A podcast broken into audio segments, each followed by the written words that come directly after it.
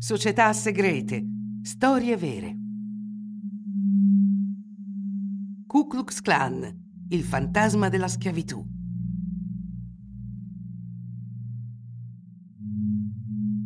Le società segrete godono del paradosso di essere relativamente famose, ma di essere poco conosciute per quanto riguarda la loro reale organizzazione.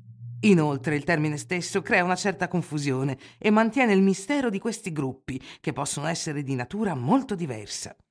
Gruppi di pensiero filosofici, associazioni occulte, comunità settarie, organizzazioni criminali e persino invenzioni totalmente fittizie vengono raggruppate sotto la stessa etichetta, a volte anche erroneamente.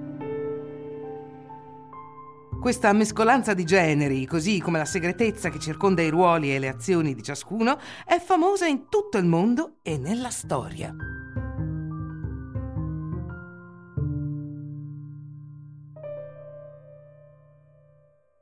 Il Ku Klux Klan è una società segreta la cui notorietà si è diffusa ben oltre il suo paese d'origine, gli Stati Uniti d'America.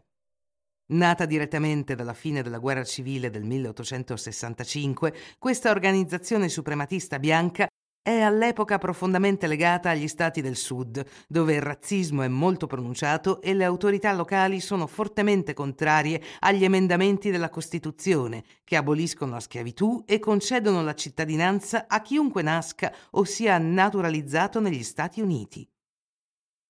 Il movimento all'inizio conta solo pochi membri un manipolo di sei ex ufficiali sudisti che, tornati nella loro città natale, decidono di sfilare di notte vestiti con abiti bianchi per spaventare la popolazione come fantasmi che risorgono nella notte.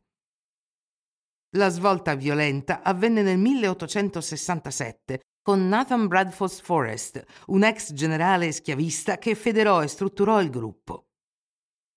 Sotto il comando di questo grande mago dell'impero invisibile, il clan affermò il suo obiettivo politico suprematista e anti-africano-americano, il cui fine ultimo era il ripristino della sovranità degli stati del sud. Forrest reclutò ex confederati e mise in piedi un esercito invisibile di oltre 100.000 uomini, le cui parate notturne lasciarono un'impressione duratura e i cui abusi furono scioccanti.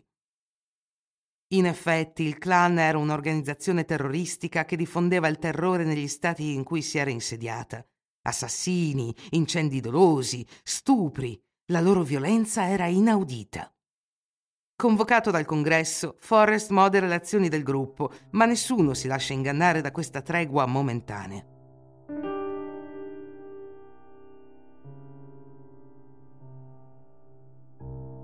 Durante le elezioni presidenziali del 1868, il Ku Klux Klan fu particolarmente attivo e prese di mira anche i bianchi che aiutavano i neri, in particolare gli impiegati dell'ufficio dei rifugiati.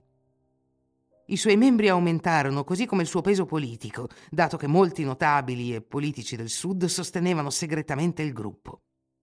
Il clan bruciò persino le scuole per bambini neri e picchiò gli insegnanti. Nessuna azione legale ebbe successo a causa della presenza di simpatizzanti nelle giurie e delle pressioni sui testimoni. Tra l'aumento della violenza e la crescente opposizione politica, Forrest sciolse il clan nel 1869 per renderlo un'organizzazione veramente segreta ed evitare potenziali sanzioni ufficiali.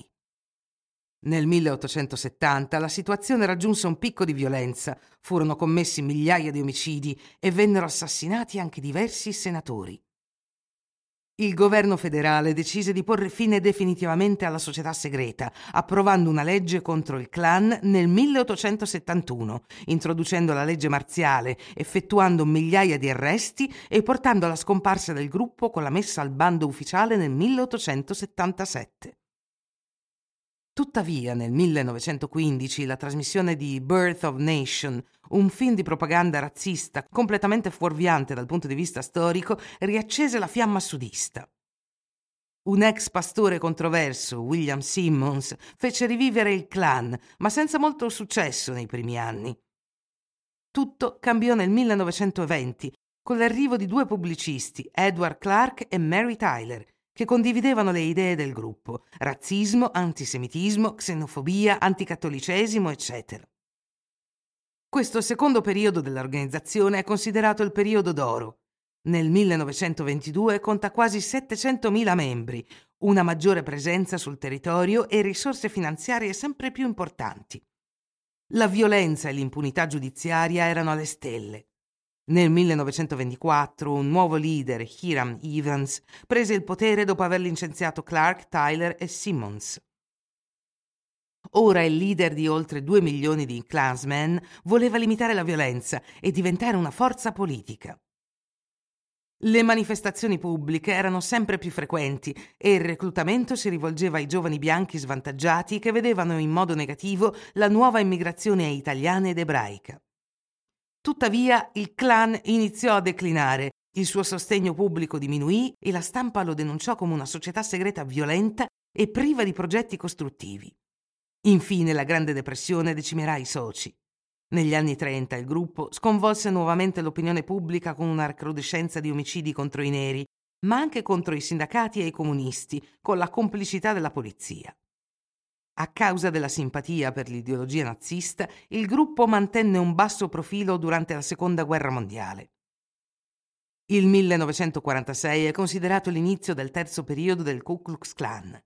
Guidata da un uomo di nome Samuel Green, la società riprese le azioni violente, ma dovette affrontare una crescente opposizione. La paura si trasformò in rabbia tra la popolazione e l'esercito del clan, che allora contava circa 10.000 membri. Non ebbe più la stessa aurea, nemmeno negli Stati Uniti. Gli attacchi continuarono per i due decenni successivi ma alla fine degli anni 60 segnò la vittoria del movimento per i diritti civili e le cellule più attive del clan furono smantellate dall'FBI. Sebbene il gruppo esista ancora oggi, ha chiaramente perso influenza e, insieme ai gruppi neonazisti, fa parte della sfera dell'estrema destra violenta negli Stati Uniti.